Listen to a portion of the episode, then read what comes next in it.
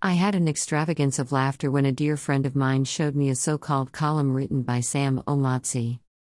To give him his due, Sam Omatseye has been somebody I always wanted to encourage, for instance, agreeing to serve as the official reviewer of his novel at its launch in Lagos barely a week after burying my father in the East.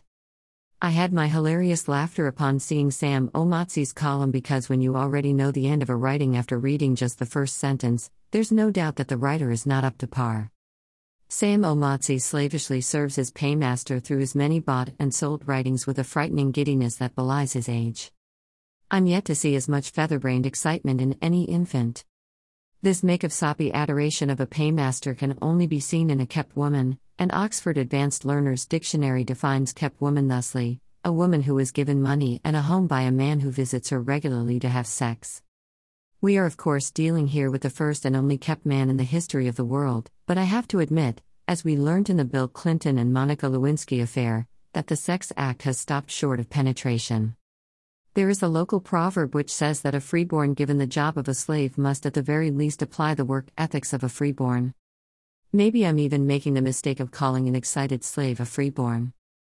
Obviously, no medicine, local and foreign, can cure Sam Omatseye of acute and chronic Igbophobia. Well, a man suffering from devastating inferiority complex should be left strictly alone to play an indulged toady and lick spittle to his masters.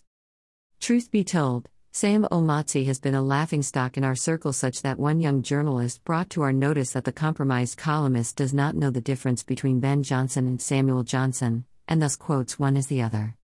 I shall not reveal the name of the young journalist who keeps feeding us with the pathetic bloomers of Sam Omatseye because I do not want to expose him to danger, given that the likes of the crude columnist is actually a dangerous state agent, what the East Africans call askari. Even as he serves as the butt of jokes, Sam Omatseye deigns to pose as a jumped up intellectual in some primordial spheres with his pseudo intellectual illogicalities and cut and join prose. There is always the minority minion's anxiety to praise sing fiercely to be counted among the court jesters of the major man.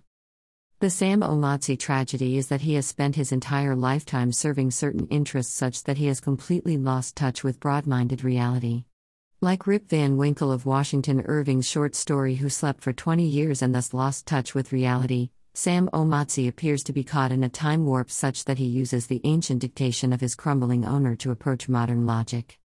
Sam Omatseye has given me cause to have a belly laugh, but he has to watch it by not bringing too many enemies for his master because, as things stand, if he should give me cause to write about his paymaster, he will be promptly given the sack in short and very fast seconds.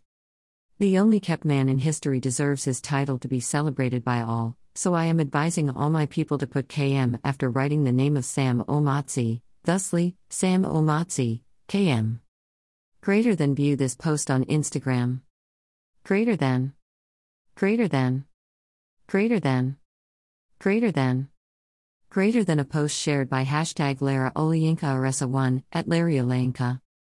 The KM stands for Kept Man, a title he richly deserves because I am sure that he will put it in his CV that he has risen so high such that Boroja wrote about him.